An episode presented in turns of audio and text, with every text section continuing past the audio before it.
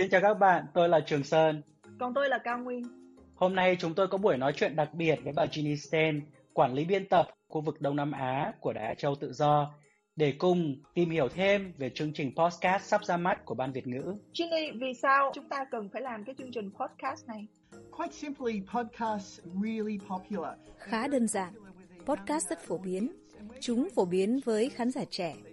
Chúng tôi muốn tìm đến tất cả mọi đối tượng khán giả để họ biết đến những điều hay, để họ biết những gì đang xảy ra. Vậy thì những khán thính giả của Đài Á Châu Tự Do có thể kỳ vọng gì từ cái chương trình podcast này, Ginny? Tôi có thể nói chúng ta nên làm gì, nhưng hai bạn sẽ là người dẫn chương trình, nên tôi sẽ quay lại và hỏi, các bạn sẽ làm gì? Ngày nay thì rất nhiều bạn trẻ quan tâm đến những cái lĩnh vực giống như là việc làm, cơ hội thăng tiến trong công việc, làm sao để mà kiếm thêm được tiền, và cũng như là các cái mối quan hệ cá nhân và tất cả các cái chủ đề khác mà các bạn trẻ quan tâm thì chúng ta đều sẽ có thể nói đến.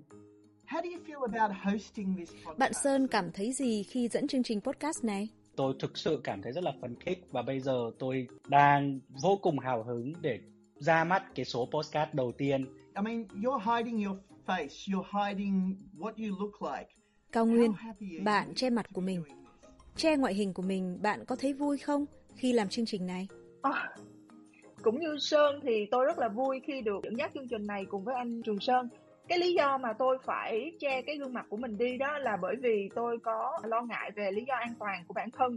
Thì chính phủ Việt Nam xưa nay đó vẫn thường hay sách nhiễu những cái người nhân viên của Đài Á Châu Tự Do. Không chỉ là nhân viên mà tất cả những người thân của họ hiện đang sinh sống ở Việt Nam thì cũng bị quấy nhiễu.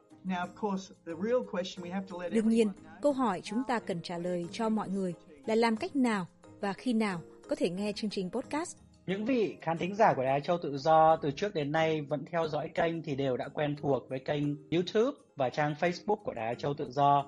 Thế những điều đặc biệt đối với chương trình podcast này đó là đối với những quý vị khán thính giả đang sử dụng điện thoại iPhone thì có thể mở ứng dụng podcast và tìm kênh của Đài Á Châu Tự Do để lắng nghe. Còn những vị nào đang không sử dụng điện thoại iPhone thì cũng đừng lo lắng. Quý vị có thể tải ứng dụng nghe nhạc Spotify và cũng có thể tìm kênh của Đài Á Châu Tự Do trên ứng dụng đó. Khi nào các bạn có thể theo dõi số đầu tiên của chương trình podcast này? Không lâu nữa đâu, chỉ trong vòng 2 tuần nữa thôi chúng tôi sẽ ra mắt số đầu tiên. Cảm ơn. Tôi hy vọng mọi người sẽ thích nghe chương trình podcast của các bạn. Hẹn gặp lại.